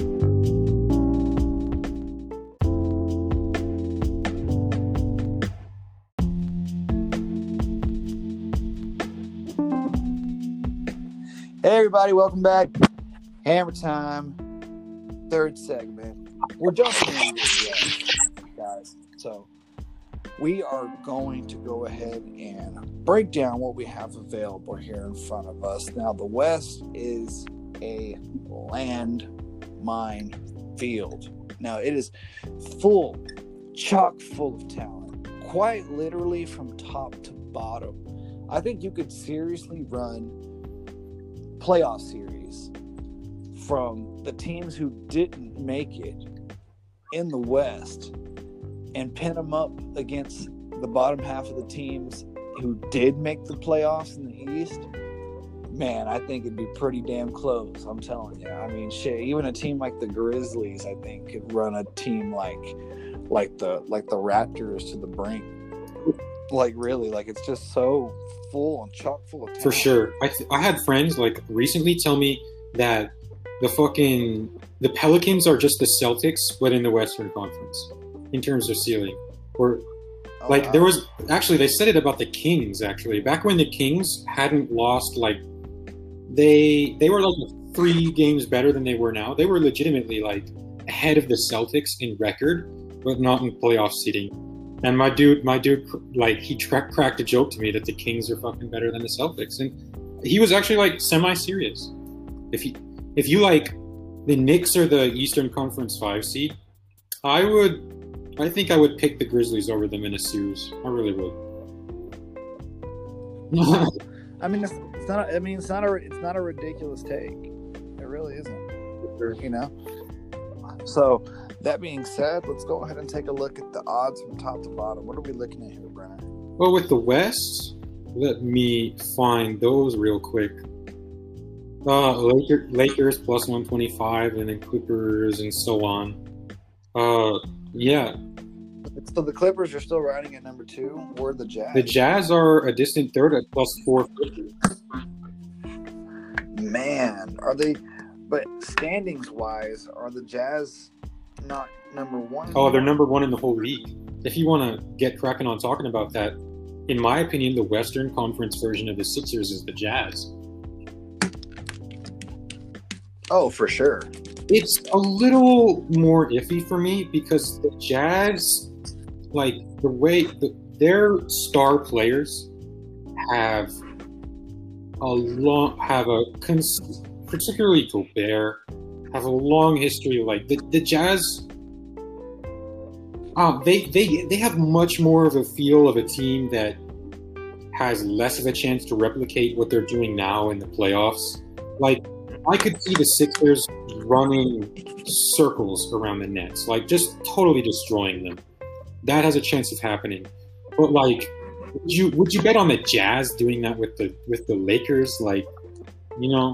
But at the same time, They probably still aren't getting the love that they should be in terms of betting. Yeah, for sure. I mean, to think that the Jazz are, number 1 in the West, in the whole league, and they're sitting at plus 450 to win their conference. Not only that, but they are number 1 in the whole league by having nearly half the losses of the next best team, which is pretty wild. At one point, they're 26-6 to the next best team's 11 losses. 6 losses to 11. That's crazy. That's nuts. It really is. I mean, see, and I want to think that the Jazz are actually pretty damn decent. I was probably more bullish on the Jazz last year than I was on them coming into this year. But I mean, what is Vegas missing here? Or what are we missing? Crazy that coming into the year, I had the Jazz, honestly, I wasn't sure they were going to make the playoffs with how loaded the West looked. I was thinking at the beginning of the season, if Harden doesn't force his way out of Houston early enough and the Rockets stay in the picture, I legitimately had them as my 9th best team in the West because no one saw this coming. Their net rating is plus 9.7, which is which would have led the league. Their losses are still in the singles. Their 9.7 is a net rating that would have led the league last year. No way, never mind. The Bucks were crazy. They were like +10. But it would be better than the Lakers last year. Look, once you near +10, like that's honestly all-time great team level. Once you hit 10.0 net rating, like the Warriors teams of the past 4 or 5 years have all been 10 or higher net rating. And Brenner, if you don't mind, just for the fans here, could you break down just briefly what net rating is? Again? So it is basically the definition, quote unquote, is it's the total number of points you've scored over the course of the season minus the total number of points you've allowed over the course of the season. And then that's point differential. And then if you take point differential and adjust it slightly to be on a per possession basis, as opposed to a per game basis, then that's net rate. So the simplest way to imagine it is it tells you how good teams are in this sense. If the Jazz had won 10 straight games by say 20 points each, they would have a net rating of +20. If they'd won 5 games by +20 and then lost, let's say 5 of them by 10, then their net rating would be +10. Or conversely, if they'd won 5 games by, this is a more realistic scenario as opposed to something wacky like the last two I mentioned, you'll have a team that wins 10 games by about 10 points each, and then they lose 2 of them, and then they lose 2 more by also about 10 points each. Then their net rating comes out to be about +8. And then by doing this, what you've really done is there's a lot of evidence where people have weighed this up and said that this basically predicts how good a team will be in the playoffs as well, or if not much better than their win-loss record. I think I mentioned in the last segment earlier that you can think of this as being if one team has won 50 games by an average net rating, or average margin is the easiest way to put that, because the margin is net rating, of +1, then they will be a 50-win team with a net rating of +1. And in the this example I'm about to give is very close to what often happens in the real-life NBA. How do you compare that to a 46-win team? Let's just say they have 4 more losses, which usually is about 2 or 3 playoff seeds. But they're a 46-win team, but their net rating is +5. How do you compare that? Well, what that means is that one of these teams lost 4 more games, but it most likely was in a fluky way, and you can tell because on average they tend to win games by much more, but their losses are much closer. So what does that tell you? If a team wins all their games in blowouts and every single one of their losses is just barely, how do you compare that to a team that only wins just barely, but every single one of their losses is a blowout? And it turns out oftentimes in the real NBA, you can have teams that have those exact two types of opposite profiles, even though they have near the same amount of wins. And so that is where the strength of something like net rating really shows through, because you can tell underlying that record, is this team as good as their record? Is it a fluke? Who is actually better projecting for the playoffs? And it has a really consistent record of showing, like, for example, those Warriors teams were all-time great. They were +10 or so. We knew going into the playoffs they're going to be challenged very little in these playoffs, if at all. Conversely, the Miami Heat quote-unquote super team before the Warriors won always seemed to some people, might have surprised them by always seeming to run into more trouble and stickier situations in the playoffs than you would expect. In fact, they only went 2 of 4 in winning titles during their time together. But if you looked at their net rating, that wouldn't have actually surprised you very much, because the Miami Heat's net rating never actually hit super team level. If you were really thinking, if you were like an NBA stat nerd, what you would have said is, this is a team that is really underachieving. They're not actually a super team, and they'll just go as LeBron goes because their roster fit really isn't that. You know, if you were a coach, you could look at it with the X's and O's. You'd say, oh, well, their roster fit really isn't that good. Neither Wade or LeBron is a knockdown shooter, and one of them always has to be off the ball. And they're smart, so they'll figure it out. Wade is a really good cutter, but at the same time, it will never really jive and fit quite as well as a super team should. This team will always be less than the sum of its parts. And that's exactly what happened with the Heat. Through net rating, people who saw their net rating were easily able to predict that the Miami Heat quote-unquote super team was not going to run through the playoffs in the way that most people expected them to. And, you know, there's a bunch of other things that go into this. Net rating is not perfect. It's not the end-all, be-all. There's ways to look at it from a coach's perspective, X's and O's, that I could also do, where you could say, okay, which teams not only, you know, net rating is a measurement of how much you're over or underperforming your record in the playoffs. There's also a way to look at how much you think a team will over or underperform their net rating, which is, for an example, a problem the Bucks have had and the early LeBron Cavs teams did, where you said these teams are great in the regular season, but they're really centric around one star and a bunch of inconsistent role players. So in the playoffs, they're probably not going to perform as well as this net rating. And so again, so the basic formula, basically plus minus, point differential divided by possession. Yeah, or you really don't even have to think about the possession part. Net rating will very rarely differ from point differential in a large, meaningful way.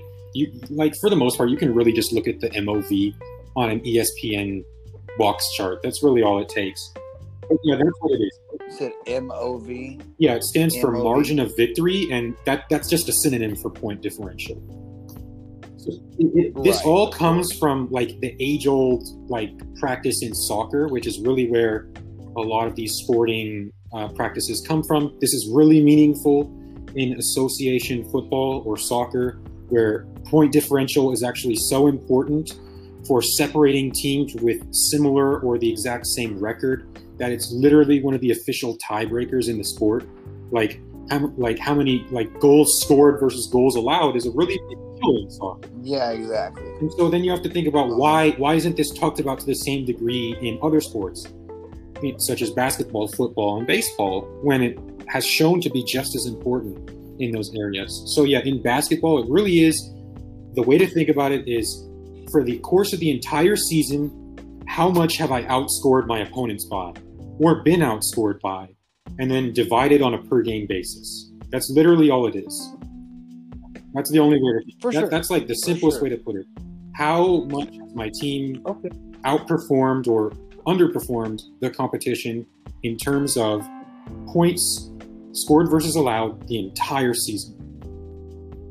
And so Great. Well, I appreciate you. That's a mouthful. For the folks out there. To get a little bit of nuance into it, which I did think is important, and I wanted to do. I did ramble a bit there, but you know, I think it's important to like sort of express just how big of a deal that stat is.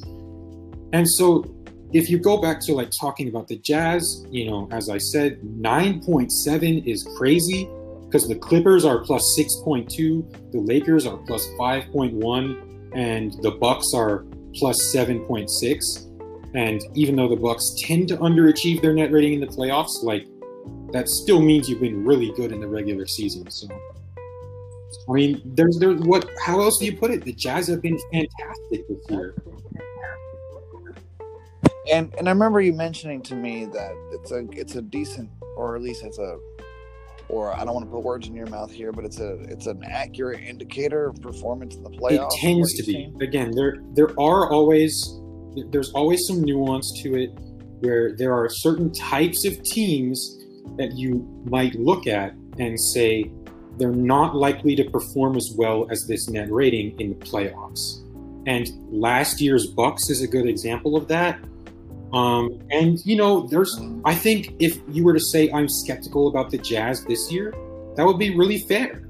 Like taking the betting aspect of it aside, you know, I think I'd probably lean that way too. Like, I think I will need to see the Jazz show me before I believe it, because Rudy Gobert has shown in the past that while he excels in the regular season, which can contribute to net rating, it's easier than it seems to scheme him out in a playoff series. As elite as he is, to put it diplomatically, you know, Gobert has kind of earned some of his shit talk. You know, people that I know make fun of his name. They call him things like Gogurt and stuff like that. You know, and that is kind of deserved. But if you want to look at the Jazz and say they have even a chance of turning that around this year, they're probably a good bet money-wise, honestly. I mean, yeah, I mean, there's so many reasons and so many ways to break that down. I mean, hell, they're sitting at plus 450 just to win the conference. And I think it's a pretty safe take if you're really looking at this in the grand scheme of things, that whoever comes out of the West is probably going to win the whole thing. I mean, the Western Conference Finals is probably going to be more competitive than the actual finals themselves, as it has been for a while now, especially last year. I mean, looking at the conference finals with the Lakers playing the Nuggets, right? I mean, hell, it felt like whoever won that was going to win it all, regardless. Because, yeah, I mean, maybe, I mean, you can make an argument maybe a little bit differently, given that the Nuggets were there, and I don't think anybody really thought the Nuggets were going to be able to cap off what would have been probably the most magical fucking run of all time, if they would have been able to actually pull all that off, you know, to come back and take care of business against the Jazz.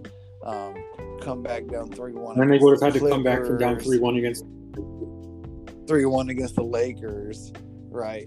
So, I mean, that would have been pretty damn insane, no matter who they played coming out of the East. But it seems like, at least if we're honing in specifically on this year, it seems like whoever comes out of the West. It's funny because as of right now, the Nuggets and Jazz would once again play in the first round back to back.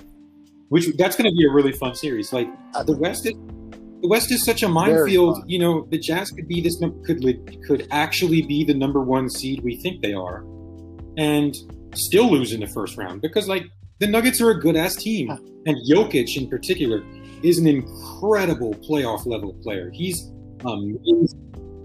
How much do you know about the format going into this year? I haven't heard anybody. It's going to be the same as last year, except the 10 seed will also be in on the play-in. That's what I'm saying. So it's supposed to be like a what? Like a play-in 8 versus 8 from 7 to 10. It'll be 8 versus 9 and 7 and 10. In like what? Best of 2 or 3? Best of 1 for the higher seed and 2 to win for the lower seed. Is that good? Oh, okay. So it was like play-in will have 2 chances to win 1. Okay. So it was kind of like last year with the Grizzlies and the yeah, exactly, Blazers. Right. Okay. So you got to win. Okay, so the higher seed just has to win 1, and the so it's like best out of 3, but the higher seed's already up 1-0. 2 to win 1. That makes a lot of sense. I guess, because I was about to say there has to be some sort of incentive to be the higher seed. That doesn't make a lot of sense. That would kind of suck if you're that's so scary though if you're in the West, because a 10 seed, the difference between the 10 seed and the 7 seed might be a fucking game, and it might be like 2 games or 1 game. It's currently 2.5 games in the West. But hell, at one point, like the difference between the 5 seed and the 12 seed was literally like 2.5 games. So everything you're saying is right, and I think it's particularly scary because in the NBA, it's not that hard to lose two straight games just for like no reason. Oh, we had a coach night this night, and then the other night, this other guy just got hot, and we couldn't guard him.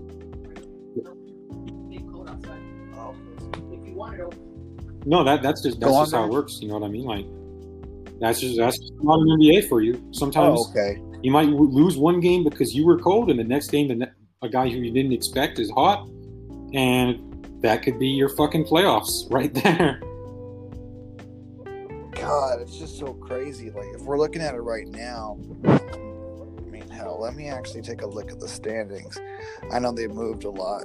But as far as the Jazz, you know, while you're doing that, let me know when you've pulled up the standings. I think that another thing applies just like the Sixers, where you have to look at it in the context of they're probably going to have the number one seed. And so that means they will not have to play the Clippers or the Lakers until the conference finals. And only one of them. And it sucks for me as a Mavs fan, because that means if I want them to actually make the playoffs, like genuinely make the playoffs, they're going to have to be the sixth seed. Which, I mean, is pretty kind of implied anyway, because I really don't want them to have to play the one or the two. So they're going to have to be six, which means that they're going to end up playing probably, oh, God, that sucks. They're probably going to end up having to play the Clippers again. Yeah, so if you... there will likely be, because every year this happens, there will be some jockeying to tank for the eighth seed to get what's in theory the worst seed, but what a lot of teams will probably view as the easier matchup in the Jazz, because they haven't proven it yet.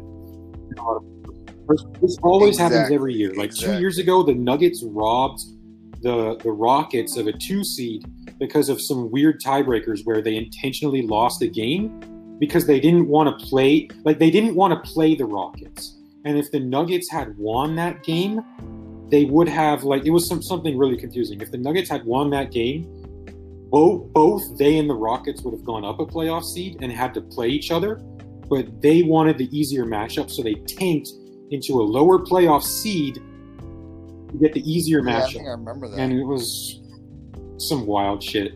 Teams tend to do that. So there will be people will be looking, if these hold, at the 2 and 3 seed and saying we'd rather be an 8 seed than a 6 or 7 seed. It happens every year. Teams always jockey for playoff matchups like that. Mm-hmm. Oh, yeah, especially when that last week or two of the season, people are starting to really get, they're starting to think ahead a bit, especially if you already got the playoff spot pretty much in sight, wrapped up. And let's think about it. Looking at it right now, if the playoffs were to start today, you'd have Golden State and Memphis and Denver and Dallas. Okay.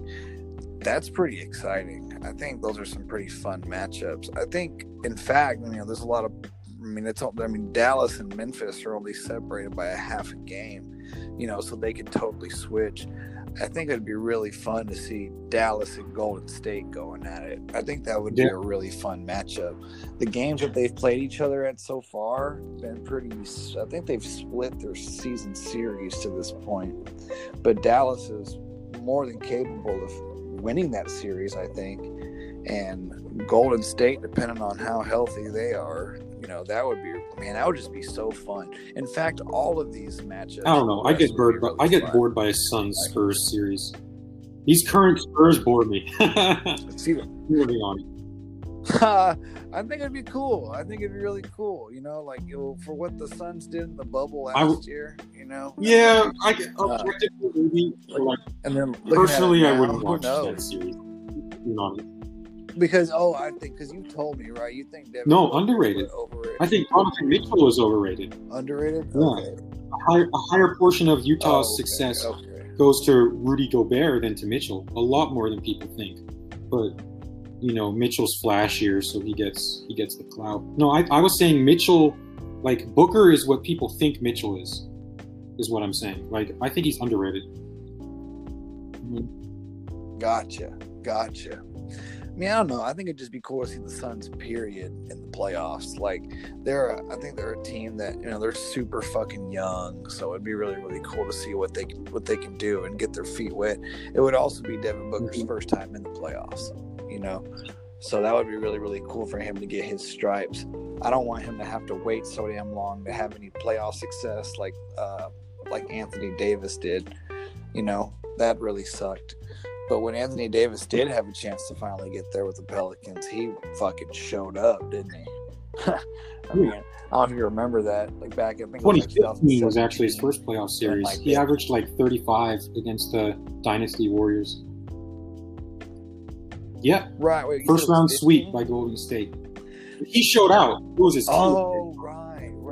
But then in 2017, they actually won the first. Because Damian Lillard doesn't know how to handle a trapping defense.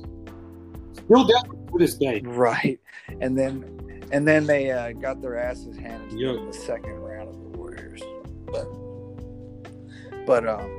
Yeah, man, jeez. Yeah, but for the most part, I mean, these matchups are pretty damn cool. You know, it'd be, you know, potentially assuming that all the teams that are not in the top 8 don't make it, like Dallas and Memphis, right? You'd have Utah, Denver.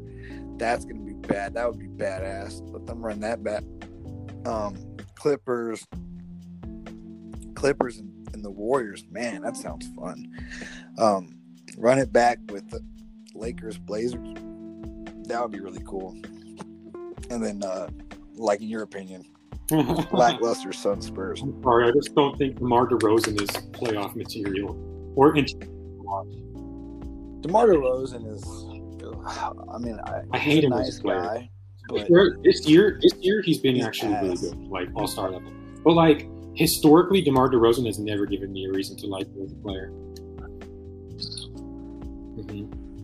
Not at all. Yeah, he was the main reason. He's a player that his entire. He was the main reason. He was the main reason those trash brothers Raptors teams, as they became called, failed in the playoffs every single time. Lowry pulled his weight. Lowry is like one of the. I'm actually one of the biggest. Wow. Lowry I don't know why you hate him. Honestly, he really is the king of doing all the little things. He's so underrated as a player. He's amazing at it. Harden is pudgy. He's a shooting guard. Does he suck for his position? No, he's probably the fourth best one who ever lived. Oh God, Kyle Lowry. What? This man takes charges like no other point guard. How is that soft? Offensive rebound like no other. Dude, he's just I just can't wrap my head around the idea of NBA players going up against Kyle Lowry and going, "Oh my God, this guy is going to light us up today. This guy's going to really... He's not going to light you up with his shot making, but he's going to strip the ball from you and make you look silly." Like, he's pesky. He's pesky. Like, you know, kind of Pat Bev-esque. But he's Pat Bev-esque, but I mean, like, maybe it's just because his style of play is, like, the opposite of sexy. And, like, he's never... I love watching. I mean... I don't know. I mean, would you even consider him the best player on a team? He's been the Raptors' best player every year that Kawhi wasn't there and that they were competitive. It's just, I guess it kind of gets, like, thrown in the limelight just because he, you know, every time. Yeah, they'd make the playoffs every year and basically be a stepping stone. And that was DeMar DeRozan's fault. DeMar DeRozan became DeFrozen every time they played each other. Kyle Lowry held up his end of the bargain every year except in 2015 when they lost to Washington. That was an embarrassing sweep with home court advantage. That did happen, grant you. But outside of that year, Kyle Lowry has never been that type of choker that people thought he was before he won with Kawhi. Never. That was mostly DeMar DeRozan. Like, that's where I put all the blame. Yeah, I mean, there are only so many elbow jumpers that you can shoot, right? I mean, this is just not going to work. Like, his style of play in general is just one that doesn't get, especially since he's not that efficient at it. And never, before San Antonio, he wasn't really a good passer either. He elevated that with the Spurs, but before then, not really. His defense, same thing, was never really there. He was a really empty calories player, to be honest, before he got to San Antonio. Surely. But again, looking at the West from top to bottom, right? So are we saying that there's some strong value there in Utah? Maybe not. Plus 450 with the best record in the league. They only have 7 losses. They have a 3.5 game advantage on the next best team, the Clippers, and they're sitting at plus 450. Now, granted, Vegas does take into account historical performance to an extent here, and I guess they have the same questions. I understand being skeptical of the Jazz. I really do. I think I am too. But even all that being said, there's good value in a team that you know for a fact will only have to play one of the other favorites, or rather one of the main favorites, and not until the conference finals, and with home court. You know, that's good value. The other two are going to be beating up on each other in terms of top 3 seeds. For sure. I mean, I think that's a really, really awesome take. I didn't even know the odds were that drastic. I figured that the Jazz would be like a 3rd best favorite, even though they are the number 1 seed, just because, you know, they're taking into account injury history. They take into account playoff history on a lot of these teams. So, I mean, that was fairly expected, but to think 450, that's insane. If anything, we should be looking at what the odds are on the Jazz to, if they come out of the West, win it all. They would probably be the favorite in the finals. I think if they're coming out of the West and they play the Nets, I think the Nets will be the favorite. They'll win that series. Probably. Even if I don't think the Nets beat anyone out of the West. I think people really overrate the Nets. I don't understand. Like, people don't seem to realize just how awful that defense is. Like, it's not going to hurt them in the regular season when teams don't scheme for it, but in a playoff setting where people are trying to take advantage of the matchup, like I said, if you have, like, they're not going to be able to stop someone who's actively targeting their defensive team. Right. I don't know about Mitchell that, because again, I'm not high on Mitchell. He's kind of a chucker to me. He's historically never shown that he actually elevates his team's offense.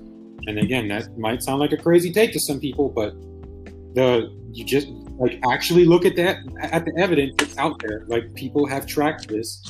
The Jazz historically haven't gotten much better offensively when he's on or off the floor. They go as Rudy Gobert goes on defense. That's really the linchpin of their team. But that being said, I think the Jazz are a really good team from top to bottom. It's not just about Mitchell being, like, Mitchell's still a decent to good player, and they have a bunch of other ones too. Like, they're a good team on both ends. So I don't, like, the Nets, how bad are they defensively? Let's look up let me look up defensive net ratings for a second. Ratings. And okay. And by the way, as you're doing that, let me share with y'all, the Jazz, as it sits right now, are the 5th, with the best record in basketball, are sitting at the 5th best odds to win the championship. They're sitting at plus 850 to win it all. 9 times your money. The Nets are 27th in defense. And again, as I told you a couple of days ago, the only team in, like, the past, since they started tracking it, like 40 years, team to not win a title but rather a team to win a title without being in the top 10 in defense was the 2001 Lakers. No one else has ever done it on record. And the Nets are 27. And just look at their roster, wow, too. Like, I really don't understand what people think is so good about the Nets roster. They have a great offense, but it's not even all-time great. Like, I don't even think it's top two in the league this year. It's not like you've created the Warriors from seasons past. And if you wanted to go into why that is, you know, I'm not just a stats nerd. I can talk all about X's and O's and coaching and eye test and the tape and stuff. So I can totally do that. And from that perspective, it's diminishing returns. Like their elite offensive players are all best with the ball in their hands. And that's not to say, it's not to say the stupid ESPN talking point of, oh, there's only one ball, they won't be good on offense. They will be, but there is a such thing as diminishing returns, meaning you will be good, but will you be able to be all-time good? Will you be more than the sum of your parts? And with the Nets, the answer is no, because one of them is always going to have to take a step back from what they're best at. They're going to... Shit, I wouldn't even say necessarily all-time good as much as is it a... Yeah, so they're, if they're not even leading the league in offense, like if they're not even that level of good, even if they're in the top five, how are they going to overcome the fact that their best defensive player, Bruce Brown, that's their best defensive player. Their starting lineup is Kyrie Irving, James Harden, Joe Harris at small forward, Kevin Durant at the four, and Jeff Green at center. That's literally the most mean Mike D'Antoni defense I've ever seen. And ironically, the team is being coached by Mike D'Antoni. Steve Nash is the guy officially, but like I'm pretty sure it's literally just like the club of the X 7 seconds or less Suns. The fact that Mike D'Antoni is the head assistant and they're running Jeff Green at center again and trading away all their centers again, just like Mike D'Antoni did when he was the head coach for Houston last year, that doesn't strike me as a coincidence. You know what I'm saying? The fact that James Harden forced his way to Brooklyn and admitted it was in large part because of Mike D'Antoni doesn't strike me as a coincidence. So what you have is either a rookie head coach or he's a figurehead for Mike D'Antoni. It's one of the two. And one of the two is leading a team that has the most god-awful defensive roster I have ever seen in my life. Like, legitimately. I don't see how this team wins a title. I don't see how they defend Giannis or Embiid or Anthony Davis or someone like that. I mean, there's a world where it happens. Nothing is certain, right? If they get crazy hot in the playoffs, their offense will be otherworldly. But that defense why should I be confident in them with a defense that's that awful? I wish there was a way to bet, and there probably is out there somewhere, where I could bet specifically on the Nets not to go to the finals. Not even necessarily picking on a team to go, but I would 100% put like a huge amount of money on that bet. It'd be really overrated. Because if they're sitting at plus 150, if they're sitting at plus 150 right now to go to the finals, then I'm sure their odds on to not go to the finals is probably only at like minus 220 or something like that, which is still an expensive. The Nets look like a good team right now as a 2 seed, as a real contender, because they're playing a fucking Eastern Conference schedule. They get to beat up on the Orlando Magics of the world, which is mostly what they've been doing on their win streak. Like, Jesus Christ! I wonder. Hold on. Standings. I mean, the East is going to have the same. I mean, of course, it's the same play-in format. The Nets would be the 5th seed in the West by both record and net rating. They wouldn't even have home court. Let me look at the play-in tournament in the East right now. Would look absolutely ridiculous. It would be, Louise. It would be Miami and Charlotte and Chicago. To be fair, ESPN will hype the shit out of Miami, Charlotte, because it will be Jimmy Butler, and they're going to say it's Jimmy Butler versus LaMelo Ball. My lord. Yeah, they would absolutely hype that way the hell up. It is what it is. But yeah, so, you know, I think back to the West though, like, I would pick the Jazz over the Nets. They're a top 5 team in both offensive and defensive rating. And even if I don't think the Jazz are what they look like right now in terms of how good they are, but I think just the regular Jazz, as I understand them to be, are still better than the Nets. Like, the Jazz are like the regular Jazz that we get every year are still a good enough defensive team that, like, I think, and they're a good enough defensive team, and they have good enough fundamentals on offense. Like, okay, maybe I wouldn't hugely favor them, but like, if you put a gun to my head, I would probably still pick the Jazz over the Nets. That's just where I'm at. Maybe that says more about Brooklyn than it says about Utah. For sure. Other sneaky good bets in the West, I don't know if this qualifies as a dark horse contender, but the Phoenix Suns definitely have a record and a net rating that is probably better than their betting line. Like, plus 5.5 is really good. That's like top 5 in the league, better than the Lakers, better than the Nets. They're only one game behind the Lakers in the standings, 0 losses. It's just the fact that they've played 2 less games. You know, that looks like a good team.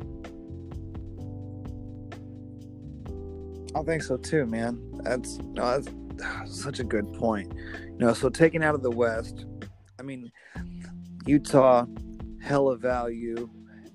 Are there anybody else that we'd want to that we might look to sprinkle a couple of bucks on before we wrap up? Probably you know, the Warriors and the Nuggets. The Nuggets are a really good team. They started off the year slow, but Jokic is still... It's really not Murray. Murray is actually... Like, if you're ever doing a player prop, I would always bet the under on Murray. He's not what people think he is based off of that fluke 7-game sample last year. I know he had a 50-point game this year, but, like, other than his highlight games, he's not, like he basically... Let me just say this. You can't judge a player by his peak performances. You have to ask, are you consistent? Is that who you really are? And with Jamal Murray, it's almost always not. He's an underachiever most games. But that said, Jokic is a monster. He's been an MVP-level player for years now. When the year started off, he was our MVP favorite. Like, he was literally the favorite for the MVP over the first few weeks of the season because his numbers were that insane. And he sons Gobert every time they play.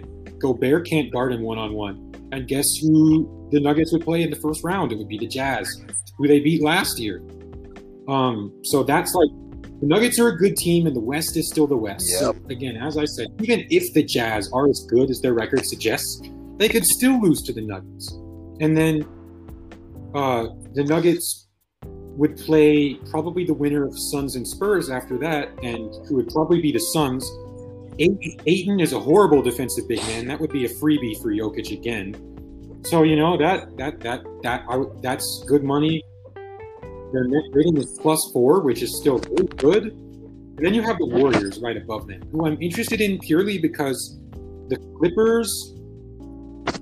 There's always that Clippers factor. Like, there's always that small bit of doubt when it comes to the Clippers because they consistently show it. And there's things about them that I don't trust come playoff time. Like their secondary, their playmaking outside of ISOs with their wing players has always been kind of suspect. Right. They don't really have elite big man play, even with Ibaka there. Lou Williams has always been an empty calories scrub during playoff time. He actively hurts your chances of winning a playoff game every minute he's on the floor. Book it. That's a fucking fact. He's only had 2 good playoff games in his life, strangely enough, against the Warriors of all teams. But he is garbage. Lou Williams fucking sucks. Who else? Yeah, Reggie Jackson fucking sucks. The Clippers have some sus aspects about them. Hey. And to me, when you put them against their traditional rival, if they have one, in the Warriors, Steph Curry at the peak of his powers, doing everything he can to get his team to win. Draymond is still there. Like, Steph Curry has always had the Clippers number. And yep. So taking it up so we can wrap up here. Jazz, forefront of our takes here for terms of traditional value, and again, we're going with for like the dark Warriors. Just in terms of like wrinkle, maybe not to win the title or the conference. Right.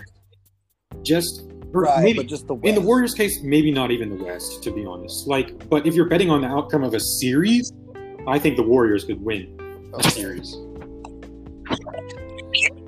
All right, guys, we'll keep an eye on it. Keep an eye on it as we get closer and move on. And we will keep you updated on this. This is going to be a rolling conversation for us moving forward.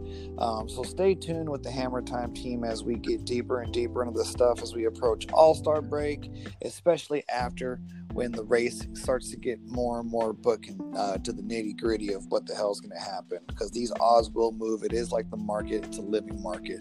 Stick with us, guys. We'll be posting another show here in the next week or so.